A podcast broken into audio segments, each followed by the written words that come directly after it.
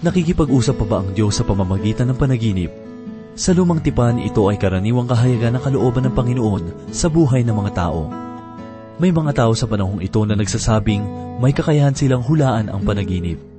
Subalit alam mo bang ang kakayahan na makapaghula ng panaginip ay hindi lamang pagbibigay pagliliwanag sa panaginip, kundi pagbibigay mismo sa tao kung ano ang kanyang napaginipan.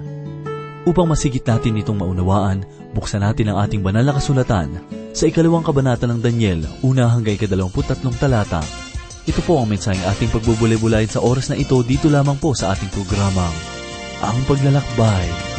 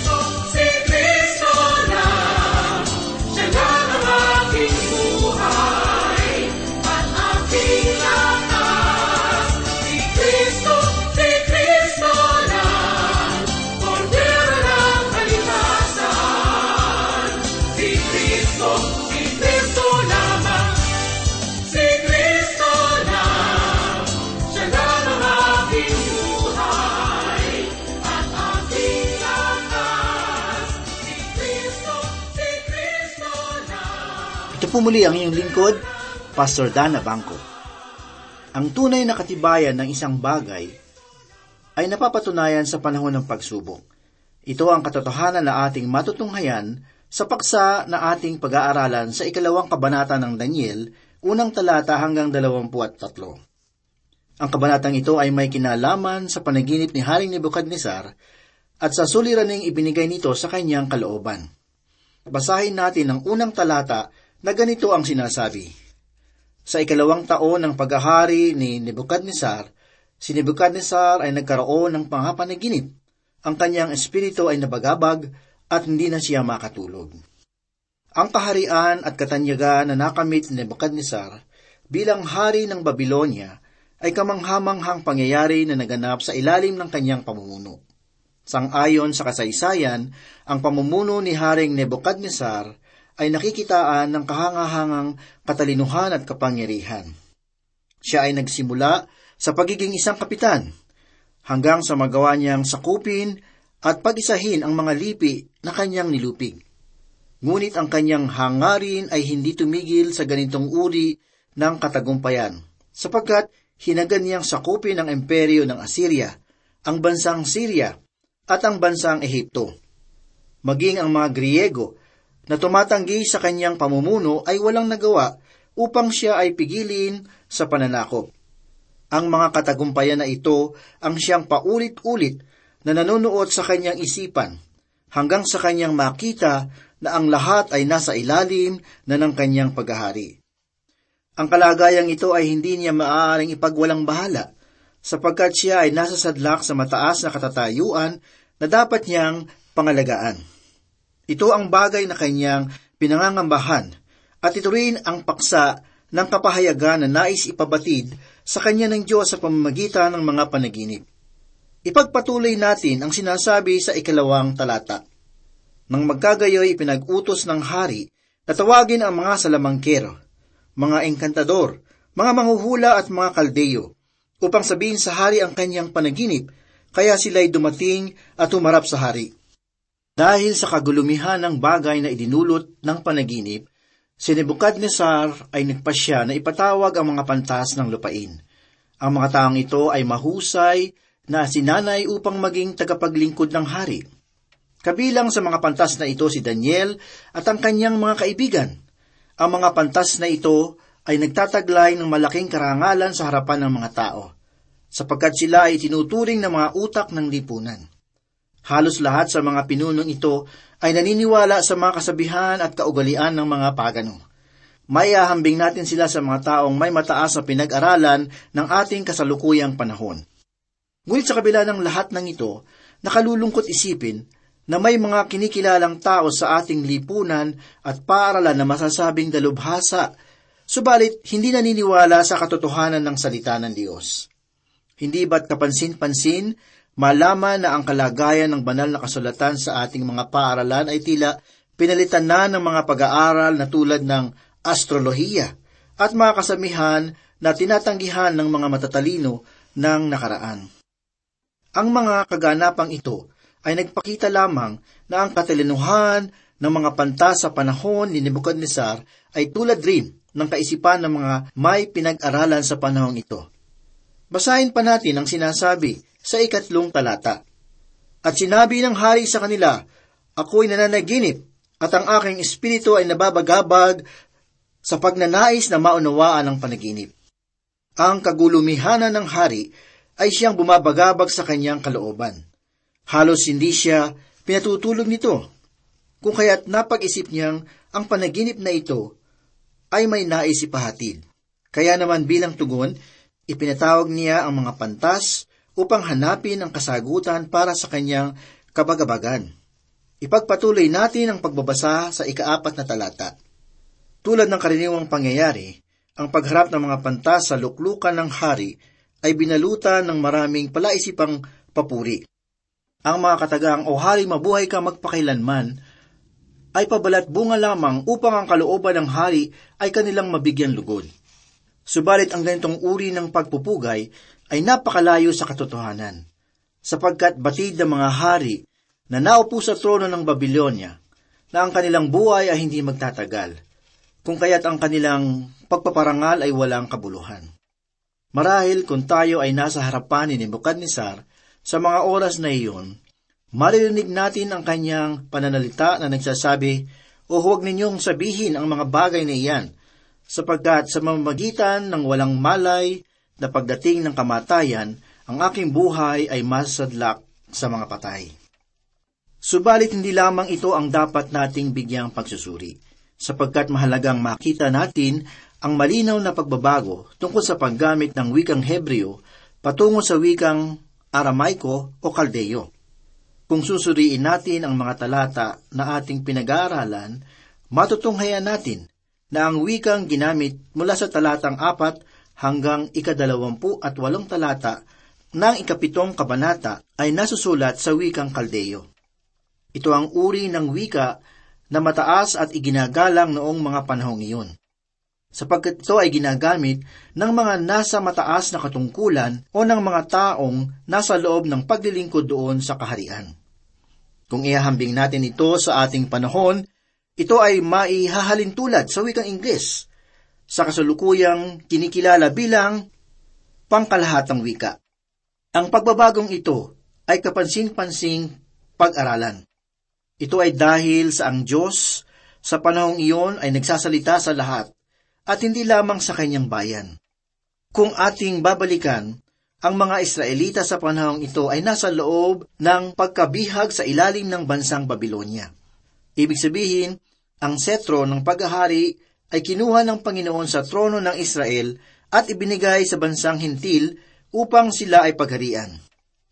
Ang kapangyarihang ito ay ibinigay sa kanya ng mga hintil hanggang ang setro ay maibalik sa pamamagitan ng kamay ni Kristo na siyang ipinako sa krus para sa ating ikaliligtas. Ang paksa ng mensahe na ating matutunghayan sa kabanatang ito ay natutuon sa pangdaigdigang kaharian. Dahil rito ang kaisipang laban sa salita ng Diyos tungkol sa makitid na pananaw nito sa pandaigdigang kahalagahan ay mapapawalang bisa. Sinabi ko ito sapagkat may mga nagsasabi na ang banal na kasulatan raw ay natutuon lamang sa isang maliit na bayan na walang iba kundi ang Israel.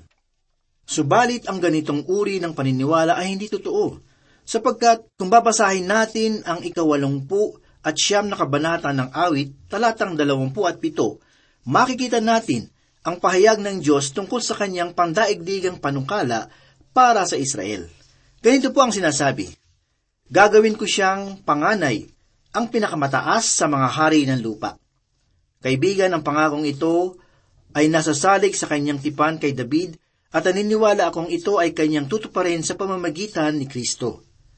Basahin rin natin ang sinasabi sa ikatatlumpu at apat hanggang ikatatlumpu at pitong talata ng ikawalampu at siyam na kabanata ng awit.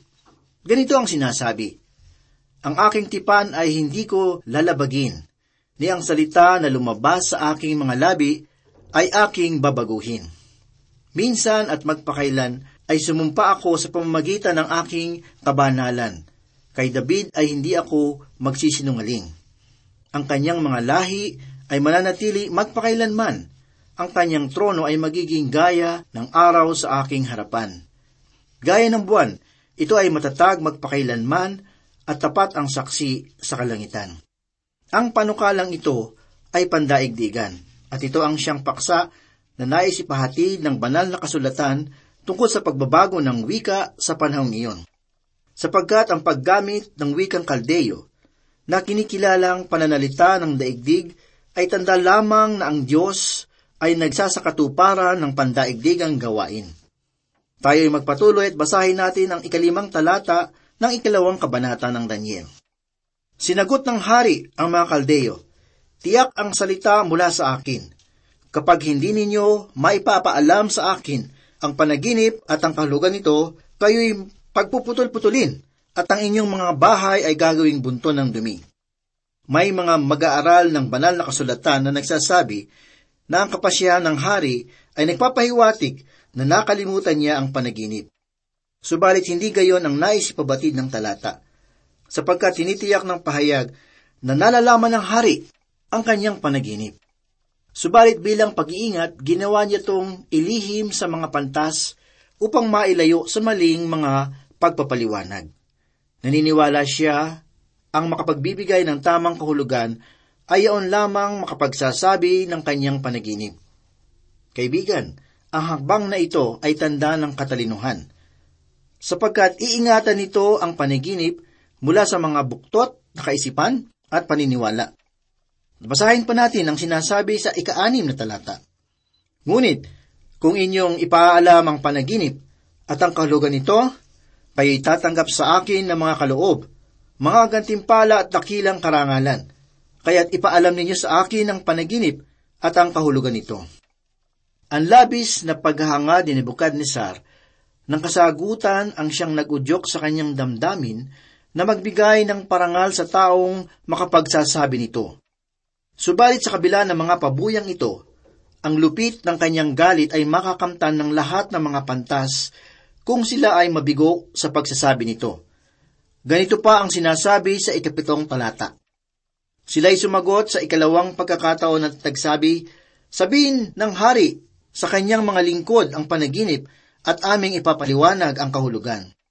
Nakita ng mga pantas ang panganib na nag-aabang sa kanilang mga buhay kung hindi nila maibibigay ang naisin ng hari. Kaya naman, muli silang nagsumamo kay Nebukadnesar na ipaalam ang kanyang panaginip upang mabigyan nila ng kahulugan. Subalit, pakinggan natin ang matibay na paninindigan ng hari sa ikawalong talata. Ang hari ay sumagot, Nakakatiyak ako na sinisikap niyong magkaroon pa ng dagdag na panahon sapagkat inyong nalalaman na ang aking salita ay tiyak. Sangayon kay Haring Nebukadnesar, ang mga pantas ay naghahangad pa ng sapat na panahon upang pag-aralan ang panaginip. Ito ay dahil sa nalalaman nila ang malupit na kamatayan na kanilang makakamit kung hindi nila maibibigay ang panaginip. Ganito ang kanyang sinabi sa ikasyam na talata. Na kung hindi ninyo ipaalam sa akin ang panaginip, may iisang kautosan lamang sa inyo, sapagkat kayo ay nagkasundong magsalita ng kasinungalingan at masasamang salita sa harapan ko hanggang sa ang panahon ay magbago. Kaya't sabihin ninyo sa akin ang panaginip at malalaman ko kung inyong may papaliwanag sa akin ang kahulugan nito. Ang pahayag ng hari sa tagpong ito ay nagpapahiwatig na si Nebuchadnezzar ay tila hindi nagtitiwala sa mga pantas ng kaharian. Marahil ang mga pantas ay nakagawa ng malaking pagkakamali noon pa lamang. At dahil rito, ang paniniwala ng hari sa kanila ay nabahiran ng pag-aalinlangan. Ang mga pantas na ito ay maihahalin tulad sa mga propeta ni Baal na nagbigay kabiguan kay Haring Ahab noong sila ay nakipagpaligsahan laban kay Elias doon sa bundok ng Karmel. Ang kapasyahan ni Nebuchadnezzar ay nagpapakita ng katalinuhan at pag-iingat.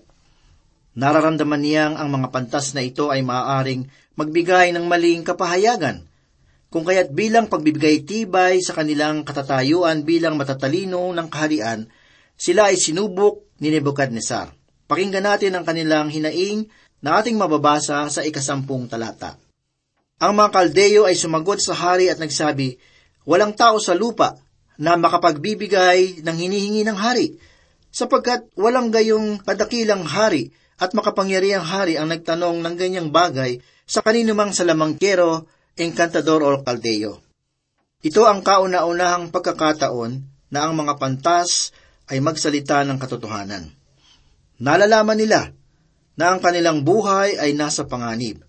Dahil rito, wala silang ibang magagawa kundi tanggapin ang katotohanan ang hinihingi ng hari ay lubang walang kasagutan. Dito nila naunawaan na wala silang magagawa at tanging pagkilos lamang ng Diyos ang makatutugon sa suliraning bumabagabag sa kalooban ng hari. Ganito ang kanilang sinabi sa ikalabing isang talata. At ang bagay na hinihingi ng hari ay napakahirap at walang makapagpapakita nito sa hari, maliban sa mga Diyos na ang tahanan ay hindi kasama ng mga tao. Sa madaling salita, nais nilang ipaalam sa hari na wala silang kaugnayan sa mga Diyos-Diyosan. Ito ay dahil sa wala namang buhay ang mga iyon upang makipag-ugnayan sa kanila. Kaya naman bilang kapasyahan, pinaunawa nila na walang sinuman na nilalang sa daigdig ang makagagawa ng kahilingan ni Nebuchadnezzar sapagkat ito ay hindi hawak ng kakayahan ng tao.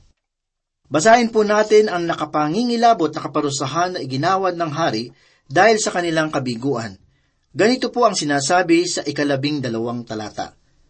Dahil sa bagay na ito, ang hari ay nagalit at naging mabagsik at iniutos na patayin ang lahat ng pantas ng Babylonia.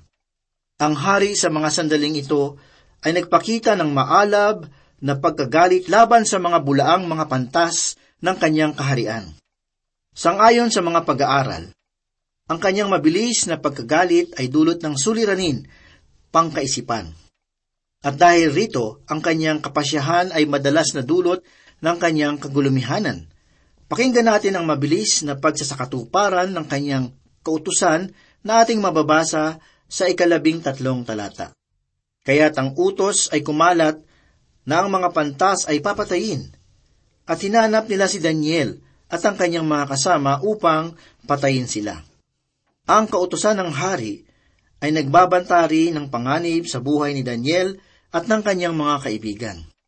Ito ay dahil sa ang samahan ng kanyang kinabibilangan ay binubuo rin ng mga taong humarap sa hari upang magbigay ng pahayag tungkol sa panaginip. Ibig sabihin, maging ang mga walang malay na sinasanay sa pagkakadalubhasa ay isasama rin sa malaking pagpatay sapagkat ang pagtitiwala ng hari sa kaisipan ng mga pantas ay ganap na naglaho. Ngunit si Daniel ay naglakas loob na humarap sa gitna ng malaking kaguluhang ito Mababasa natin sa ikalabing apat at ikalabing limang talata ang kanyang kahinahunan sa pagharap sa suliranin. Ganito po ang sinasabi. Nang magkagayoy maingat at mahinaang sumagot si Daniel kay Aryok na punong kawal ng bantay ng hari, na lumabas upang patayin ang mga panta sa Babylonia. Sinabi niya kay Aryok na punong kawal ng hari, bakit madalian ang utos ng hari? Ipinaliwanag ni Aryok ang pangyayari kay Daniel. Mapapansin natin sa talata na si Daniel ay naguguluhan tungkol sa dagliang kapasyahan ng hari. Kaya naman buong ingat niyang hinarap si Aryok na punong kawal ng bantay ng hari at itinanong ang mga dahilan ng ganitong uri ng pagkakagulo. Ang pakikipag-usap ng pinuno kay Daniel ay nakatatawag pansin sapagkat si Daniel ay pangkaraniwang bihag lamang ng bansang iyon. Subalit mapaano pa man ang dahilan, Malinaw lamang na si Daniel ay isa sa mga iginagalang at pinakinggan ng mga tao noong panahong iyon. Kung kaya't ang malaman ni Daniel ang dahilan, siya ay nagpasyang humarap sa hari upang maipagkaloob ang kanyang kahilingan. Ganito po ang sinasabi sa ikalabing anim na talata. Kaya si Daniel ay pumasok at humiling sa hari na bigyan siya ng panahon upang kanyang maipaalam sa hari ang kahulugan. Ang pagharap ni Daniel sa hari ay tila nagpapakita ng panghihimasok at kapalaluan. Sapagkat para bang nais niyang ipabatid na magagawa niyang ibigay ang hinihili ng hari. Gayun din naman maaaring ang kanyang mga tagapagturo ay namuhi sa kanya dahilan sa kanyang pangangahas at pakikialam. Subalit, ang paglakad ng pangyayari ay siyang naging matibay na patutuo na ang kanyang ginawang pagharap ay tanda ng isang mananampalataya na buong pusong nagtitiwala sa Diyos. Ang sabi ng ikalabing pito at ikalabing walong talata, Pumasok si Daniel sa kanyang bahay at ipinaalam ang pangyayari kina Hananayas, Mishael at Azarias na kanyang mga kaibigan. Kanyang sinabihan sila na humingi ng awa sa Diyos ng kalangitan tungkol sa hiwagang ito, upang si Daniel at ang kanyang mga kaibigan ay huwag mamatay nakasama ng ibang mga pantas ng Babylonia. Ang kanilang pananalangin sa Panginoon bilang Diyos ng kalangitan ay nagpapahayag ng kapansin-pansing pagbabago, sapagkat ang katagang ito patungkol sa Diyos ay matatagpuan lamang sa mga aklat na may kinalaman sa pagkabihag tulad ng Esra, Nehemias at Daniel. Ang ganitong uri ng pagbabago ay maaaring nagsimula noon nang ang kaluwalhatian ng Panginoon ay lumisan mula sa templo doon sa Jerusalem – sa madaling salita, nauunawaan ng mga kabataang ito na ang presensya ng Diyos ay wala sa templo at dahil rito, ang kanilang pagtawag sa Panginoon ay nasasalig sa katotohanan na ang Diyos ay nasa langit. Makita rin natin sa kanilang pananalangin ang pagsusumamo sa habag ng Panginoon nang sila ay humihingi ng awa sa Diyos ng kalangitan. Ang kanilang mga panalangin ay hindi nasasalig sa kanilang mga kakayahan, kundi sa habag ng Panginoon. Naniniwala ako na ito rin ang diwang ipinahihiwatig ng ating kasalukuyang pananalangin sa pamamagitan ng pangalan ng Panginoong Hesus. Sapagkat nais nating ipahayag sa Diyos na ang ating paglapit sa Kanya ay hindi dahil sa ating mga kabutihan, kundi dahil sa kalbaryong gawa ni Heso Kristo na ating tagapagligtas. Pansinin po natin ang katugunang ipinagkaloob ng Panginoon sa kanilang mga dalangin. Ang sabi sa ikalabing siyam na talata, at ang hiwaga ay inihayag kay Daniel sa isang pangitain sa gabi. Nang magkagayoy, pinuri ni Daniel ang Diyos sa langit. Nais kong isipin na ang pagpapahayag ng kasagutang ito ay ginawa ng Diyos sa pamamagitan rin ng panaginip. Sapagkat sangayon sa talata, ang pangitain ay dumating sa gabi. Ngunit, mapaano pa man ang ating kapaliwanagan, isang bagay lang ang mahalaga, at iyon ay walang iba kundi ang tagpo na si Daniel ay nagpuri sa Panginoon dahilan sa kasagutan ng kanyang nakamtan. Pakinggan natin ang kagalakan sa kanyang pagpupuri na ating mababasa sa ikadalawampu hanggang ikadalawampu at tatlong talata. Sinabi ni Daniel, Purihin ang pangalan ng Diyos magpakailanman, sapagkat sa Kanya ang karunungan at kapangyarihan. Siya ang nagbabago ng mga panahon at mga kapanahunan. Siya ay nagbibigay ng karunungan sa marunong at ang kaalaman sa may pangunawa. Siya ang naghahayag ng malalim at may hiwagang bagay. Kanyang nalalaman kung ano ang nasa kadiliman at ang liwanag ay naninirahan sa Kanya. Sa iyo, O Diyos, ang aking mga ninuno. Ako'y nagpapasalamat at nagpupuri, sapagkat binigyan mo ako ng karunungan at kapangyarihan, at ipinaalam mo sa akin ang aming hinihiling sa iyo, sapagkat iyong ipinaalam sa amin ang nangyari sa hari. Ang pagpupuring ito ay isa sa kahangahangang kapahayagan ng pasasalamat at pagsamba sa Diyos na ating mababasa sa mga panalangin ni Daniel. Tayo po ay manalangin.